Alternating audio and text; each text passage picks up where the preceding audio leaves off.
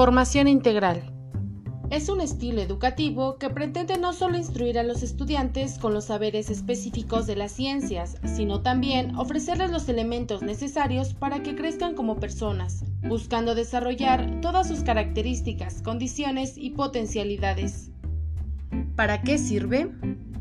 La formación integral sirve para orientar procesos que buscan lograr fundamentalmente la realización plena del hombre y de la mujer, desde lo que a cada uno de ellos les corresponde y es propio de su vocación personal.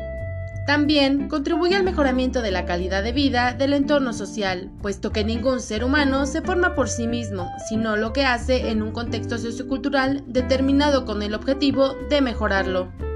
¿Cómo se lleva a la práctica?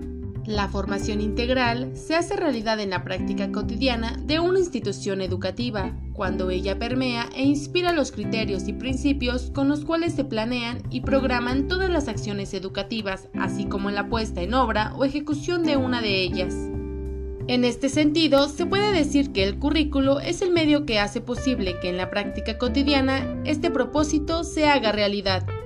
La inteligencia emocional y el buen manejo de la efectividad.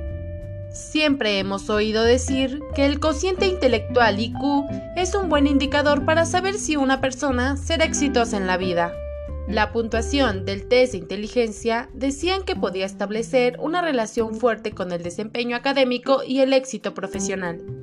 No obstante, los investigadores y las corporaciones empezaron a detectar hace unas décadas que las capacidades y habilidades necesarias para tener éxito en la vida eran otras, y estas no eran evaluables mediante ningún test de inteligencia.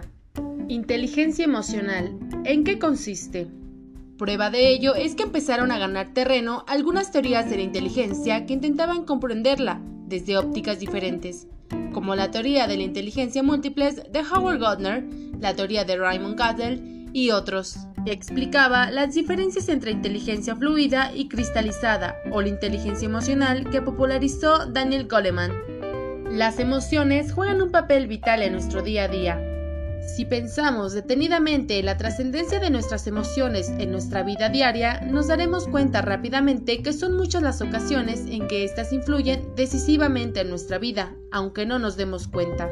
Podríamos plantearnos, ¿compré mi coche haciendo cálculos sobre la rentabilidad y lo comparé con otros modelos y marcas? ¿Elegí a mi pareja porque era objetivamente la mejor opción? ¿Es mi empleo el que me ofrece el mejor salario? Gran parte de nuestras decisiones son influenciadas en mayor o menor grado por las emociones. Ante esta realidad, cabe resaltar que existen personas con un dominio de su faceta emocional mucho más desarrollado que otras. Y resulta curiosa la baja correlación entre la inteligencia clásica más vinculada al desempeño lógico y analítico y la inteligencia emocional. Elementos de la inteligencia emocional. El gran teórico de la inteligencia emocional, el psicólogo estadounidense Daniel Coleman, señala que los principales componentes que integran la inteligencia emocional son los siguientes. Autoconocimiento emocional o autoconciencia emocional. Se refiere al conocimiento de nuestros propios sentimientos y emociones y cómo nos influyen.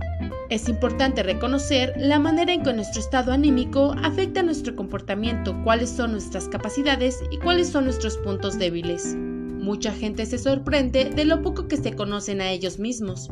Autocontrol emocional o autorregulación. El autocontrol emocional nos permite reflexionar y dominar nuestros sentimientos o emociones para no dejarnos llevar por ellos ciegamente. Consiste en saber detectar las dinámicas emocionales, cuáles son efímeras y cuáles son duraderas no es raro que nos enfademos con nuestra pareja, pero si fuéramos esclavos de la emoción del momento, estaríamos continuamente actuando de forma irresponsable o impulsiva y luego nos arrepentiríamos. Automotivación. Enfocar las emociones hacia objetivos y metas nos permite mantener la motivación y establecer nuestra atención en las metas en vez de en los obstáculos. En este factor es imprescindible cierto grado de optimismo e iniciativa, de modo que tenemos que valorar el ser proactivos y actuar con tesón y de forma positiva ante los imprevistos. Reconocimiento de emociones en los demás o empatía. Las relaciones interpersonales se fundamentan en la correcta interpretación de las señales que los demás expresan de forma inconsciente y que a menudo emiten de forma no verbal. relaciones interpersonales o habilidades sociales. Una buena relación con los demás es una fuente imprescindible para nuestra felicidad personal e incluso, en muchos casos, para un buen desempeño académico. Y esto pasa por saber tratar y comunicarse con aquellas personas que nos resultan simpáticas o cercanas, pero también con personas que no nos sugieran muy buenas vibraciones, una de las claves de la inteligencia emocional. La empatía siempre entraña un acto de autoconciencia. Daniel Coleman